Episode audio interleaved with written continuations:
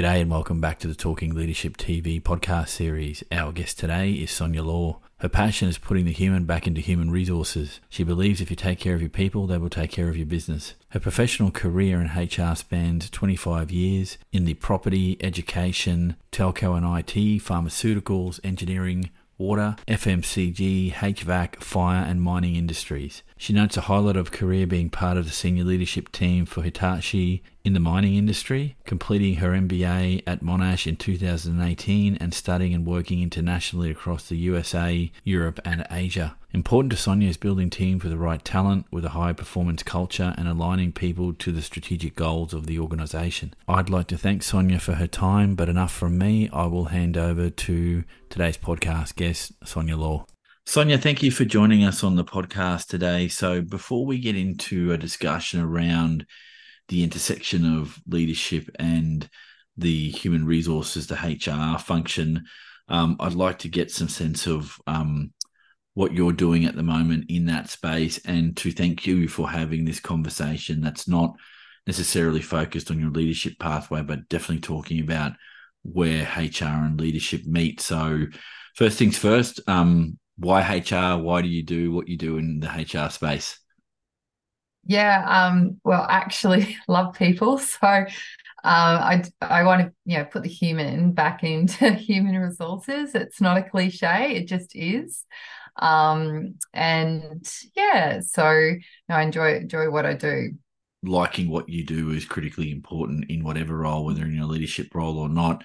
But in term in terms of what we're discussing today, what do you see at, at the big level is the intersection of um, leadership and the HR function?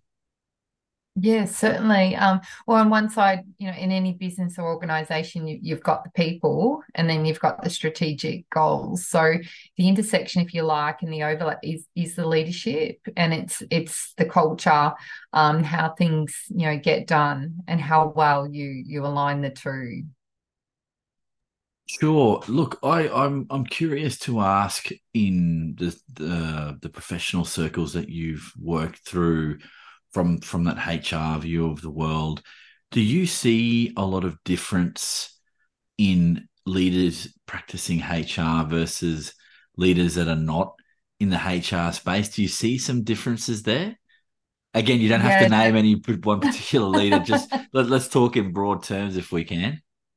Yeah, um, great question. Um, in in my view, functional leaders they're very specific on what it is their agenda and what they want to achieve within their function.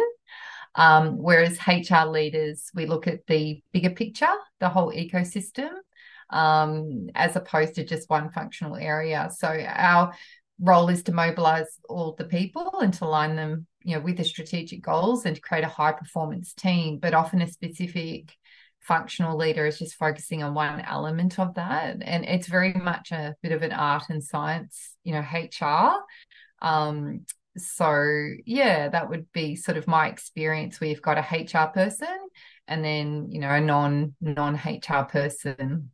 Yeah that um it's always been of interest to me and and why i wanted to chat with you is i for a long time at university when I was doing my undergraduate studies that yeah. HR really appealed to me. And as I got more and more into the study of it and what it actually meant, I uh, um I built in my own mind, and yes. I, I think I I think I was off base somewhat with this. Is that in in my estimation, this is my estimation only the HR function, not the people, all good people, but in terms of the function is not necessarily a function to protect employees, but it was a function to protect the business. And I think there are there are some differing views on that.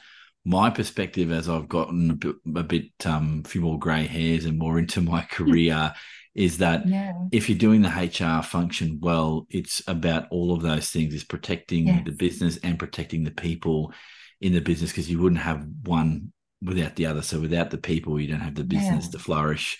Um, what's what's been your yeah. sense of that, and have you found this um, my yes.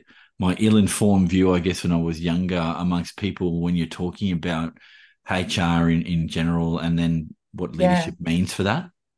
Well, that that's why I champion, you know, putting um, the human back into human resources because I believe that the HR person should be employee advocate, which Dave Ulrich talks about, um, not just for the business. Uh, so um, it does. You have to be quite. Um, you have to be quite intelligent and quite innovative in your influencing and impact skills when you're speaking to CEO and advising as to what are the two sides of everything. So it's the people side and the business side. And I've been fortunate, um, you know, to be in a position where I am an employee advocate. Um, I'm not going to always do, you know, the the things that the business think are right for the business. Uh, now, of course, you need to really back that up um, uh, uh, you know, with a good business case. And I've even been asked to do a fishbone diagram before as to why I wouldn't go ahead with something. Um, but I always bring it back to really appealing to their empathy and compassion and the importance of valuing the people and developing trust. If I just work on behalf of the business, then I'm not going to be able to mobilize and create a high performance team. And the main component of a high performance team is trust. Um, so it's really, and I've been, um, the feedback I've received um, is that I do a good, really good job of balancing both the business needs and the employee needs. So, um, yeah, I think we could do better there for sure. Do you, do you find that that is qualitatively easier for you in the consulting space versus someone who's embedded in the business? Do you think there's a few degrees of separation that you might have that other HR practitioners don't have? I, outside of looking in from my perspective only, I could see that you've got a bit more flexibility to be an advocate. Whereas I think in some organizations, and again, I think the size of the business matters. I don't think you could get away with um, putting a business case, even if you thought thought you should be an employee yeah. advocate. Has that has, has that ever yeah. crossed your mind? I can, yeah, confidently say that I've done that within organizations. So in consulting, you're not getting close enough to the people. You ha- don't have relationships with them. So you can't champion culture. You can't advocate for them because the relationship is between the business owner and the, then the people. My role is not with the people. My role is to advise the CEO, CFO, and the business owner, but I have no relationship with with employees. So no, that's as a HR man- manager categorically, definitely someone who advocates for people. Yeah, yeah, that's, I, that's my brand. Anyone you were to ask who's worked with me where I've been the HR manager will say is that is Sonya. yeah, so no, that's, it's not about that's fair career, enough. It's about yeah. what's best for people. Yeah. yeah, sure. And and look, uh, this isn't something that I've, I've not heard before. Most most people, when you're talking about leadership and when you're getting into the weeds of things like the HR function, that it you have to have a people focus. I would I would assume, not having worked in HR, that that gets heightened because it's about the people in the business, yeah. and that that need that leads quite nicely into the next um, topic area. If if I can. Uh, be so bold.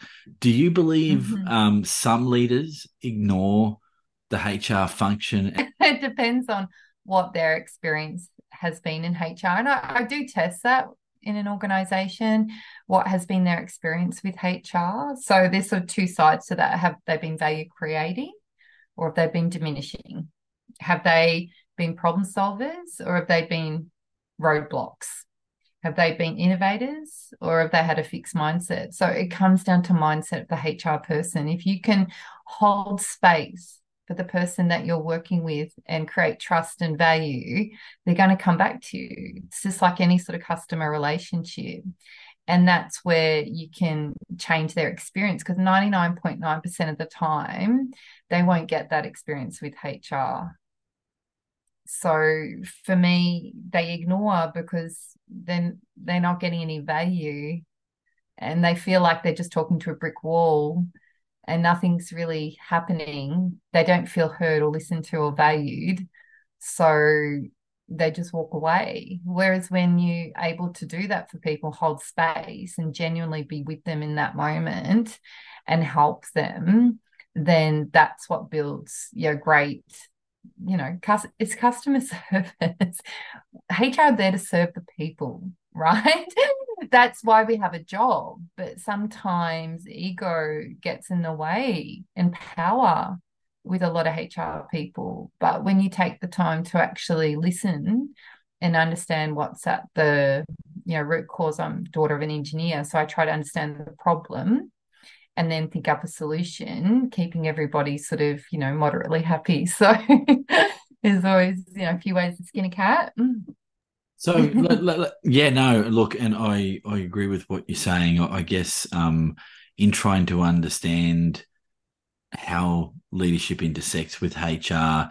One question I've got for you, this is more curiosity um, on this topic area, is around as you trained to become a HR professional, once you got into the field, so to speak, and you're and you're applying your trade, did you get a lot of training initially around dealing with leaders in the HR function because you're dealing with staff that are at different levels within the organization. Was that a focal point, or did you develop experience of how to deal with leaders who are potentially potentially a problem in terms of the HR function within the business? How how did that play out for you?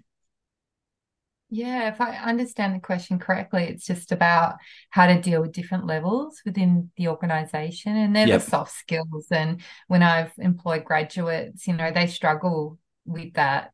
Um, I guess for me, I've never struggled with it because I've, you know, always worked with a wide range of people within my community. I think there's a lot to be said for working in your community. I worked in a supermarket for five years, and you've got different ages and different people, and that's really where I learned how to deal with people. So I think there's a lot to be said. And I spoke at Melbourne Uni recently um, about this and that get as much exposure to different types of people. But, you know, I'm a Kiwi from New Zealand, from a country town, and I learned pretty fast that you have to treat everyone the same. So I have no problem with that because I know that whether they're a cleaner, whether the CEO, they get the same treatment. so I haven't come unstuck there um, for treating people differently. I think you've got to literally treat people the same. You've got to assess them the situation differently and approach it differently. Um, but I think if you, you know, if you've got that understanding, you can develop those soft skills. And the best soft skills really just to listen and learn. And that's the the best way to learn, really. I'm I'm interested. all the answers. Yeah, sorry to interrupt. Um, I'm I'm interested in your use of language there around the soft skills. I've had some interesting discussions with some guests around uh, these kind of skills and not necessarily calling them soft skills. They're the hardest skills to apply when you're talking about the management yeah. of people. And um, I'm genuinely curious here. Why yes. did why did we have the language set that HR and people skills are soft skills, where number yeah. crunching and technical expertise are the hard skills? I I would flip that yeah. and say it's easy to be 100%. a content expert not so easy to deal with human beings. Um, do you know why yeah. that that exists in the world of work? I'm genuinely curious because I, I, never knew why someone yeah. grouped HR as a soft skill. Yeah, because it's a real art. Soft skills, hard skills are technical. I used to do computer programming and accounting in my first undergrad. So, you know, they're really easy skills, right, for me to do finance or accounting and, and computer programming. It's just the way it is. Um, but with people, it's more complicated. There's a lot of observation, there's a lot of reflection, there's a lot of testing and trial and error and trying sort of new methods. You really have to think on your feet so that the softer skills are you know and i think rightly so called that because they're they're harder to learn and they take more time but they rec- not everyone i don't believe can actually develop those softer skills. People engineers or technical people they're attracted to things where it's one plus one is two and i'm not meaning to diminish what they do because it's very important but when someone's attracted to something that they enjoy, they're going to repeat it and become proficient and, and master it.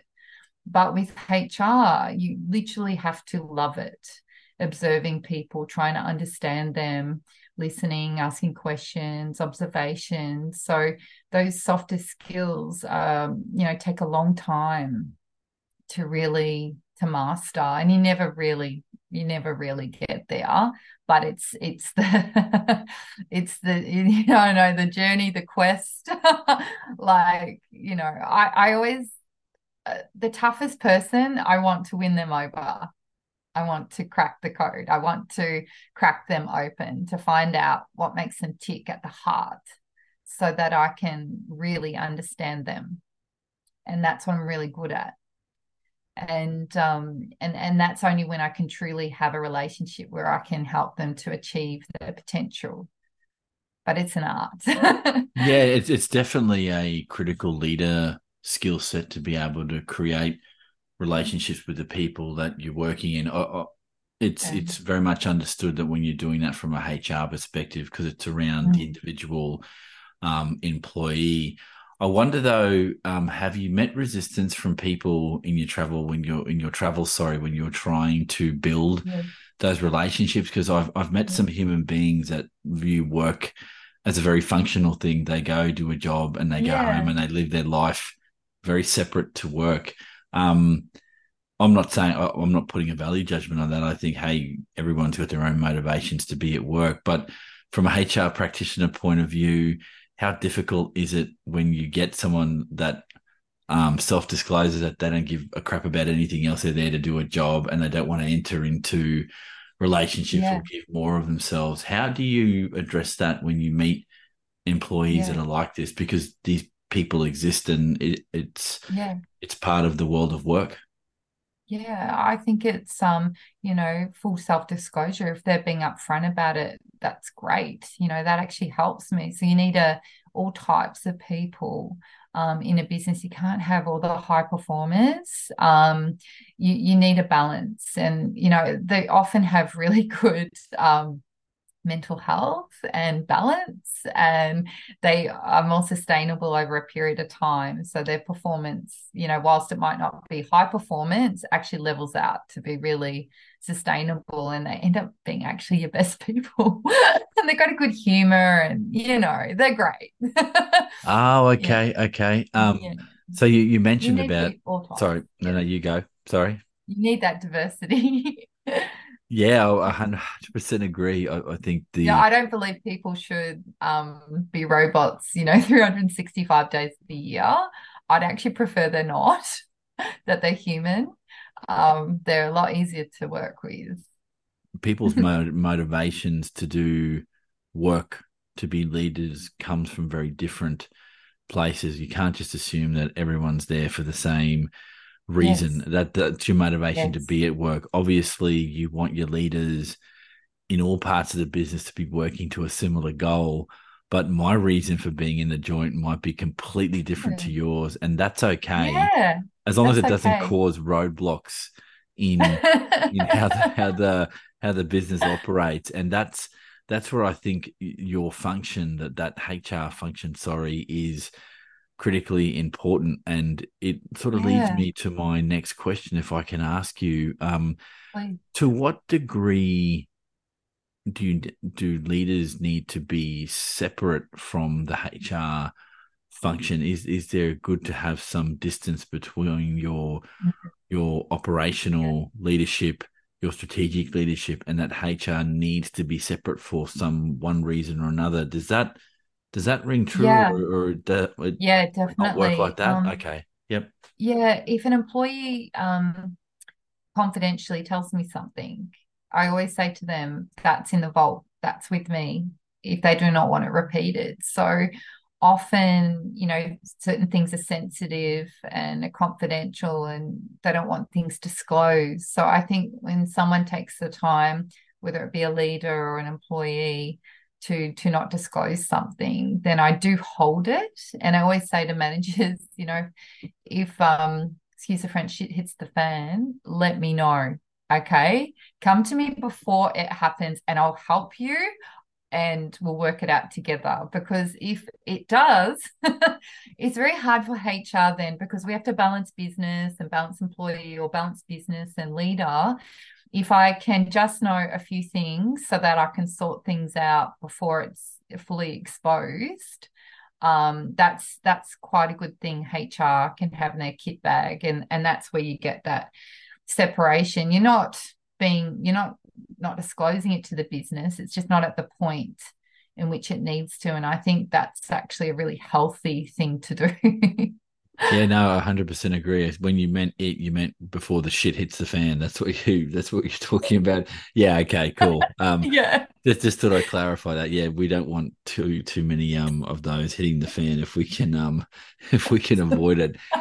Um, Sonya, let me let me ask you as a takeaway for those that are listening to this or watching the podcast, what tips would you give those leaders that are watching this around better practice when it comes to HR, at least from that leader perspective? What what could we put in our toolkit to make us better? Yeah, I think it's really time for new leadership. Um, spending time at Melbourne Uni with the graduates recently the things they're interested in diversity, inclusion, empowerment, and more compassionate, more more empathy. Um, you know, to see that in, in leadership and more corporate social responsibility, you know, more leaders understanding AI, neurodiversity, that's what really excites them. So I think my number one tip would have a growth mindset, continue to learn, and to be a good global citizen and understand the issues and what happens around you and try not to get really you know insular to always listen and learn like young people they they understand the inequalities of the world and they they have a lot of value to bring so whenever you're in a room it's taking in the thinking and the ideas of everyone in the room, not just going in with your own sort of agenda or set way of thinking. It's just to really lean and listen and find a solution as a group. Um, in leadership is is you know going to be creating more value than not. Sonia, thank you for sharing that. The um, you're not the first to bring up the the phrase a growth mindset. I think at the core of that, again, this is only a personal view that that idea, the idea, sorry, of lifelong learning and being open to having some discussions is critically important. Um, I think there's always going to be a debate on all of those issues you mentioned about how how how do you make some of those things real in some organizations versus others and how do you start to accommodate uh, young new talent coming into the business where yeah. um, I get I get the sense from talking to people of my vintage, so those in their fifties, that um, some of the the new generation coming through have some mindsets that are, are, qualitatively diametrically opposed to how you might view the world, and I think that's all for the good because it creates a discussion around certain things, and I figure I, you know, I've got some life left to lead. If I can have a debate that makes me better at my job or helps someone on the come up to be better at their job, or even if we don't agree, which is also fine, at least having the toolkit to debate, to discuss, to analyze, to um, extract the bits that you need to make you a better professional is where I think is the best way you can end up. Now, um, the new generation coming through, they're going to be the leaders of the future. So you would hope that they mm-hmm. they don't they don't develop a rigid mindset as they start to age in roles because one day they're going to be me in the role they're going to be in their 50s and they're going to see a new yeah. generation coming through and this this these kind of conversations will come back to haunt you if you're not at, at least at least prepared to have the discussion does that does that ring true for you mate yes yeah, very much. yeah, no. Um, well, look, um, Sonya, thank you for your time today. Um, this will be hopefully the first of a few discussions because I'd really like to get into a discussion with you about your pathway in leadership on another podcast if you're happy to keep chatting with us. Sure. Sounds fun. Excellent. So, for those listening, I've been speaking to Sonya Law. Sonya, thank you very much. Welcome. Thank you, Eric. Thanks That concludes our podcast for today. Thanks for joining us. I'd like to thank Sonya for sharing her insights with respect to leadership and its intersection with human resources. This podcast was very much an introduction to the topic area, and I'm looking forward to doing more podcasts around HR and the leadership function. Thank you for your support of the podcast. Please drop a like, subscribe if you can to help grow the channel. Have a great day, rest of your week, and we'll catch everyone on the next episode of Talking Leadership TV.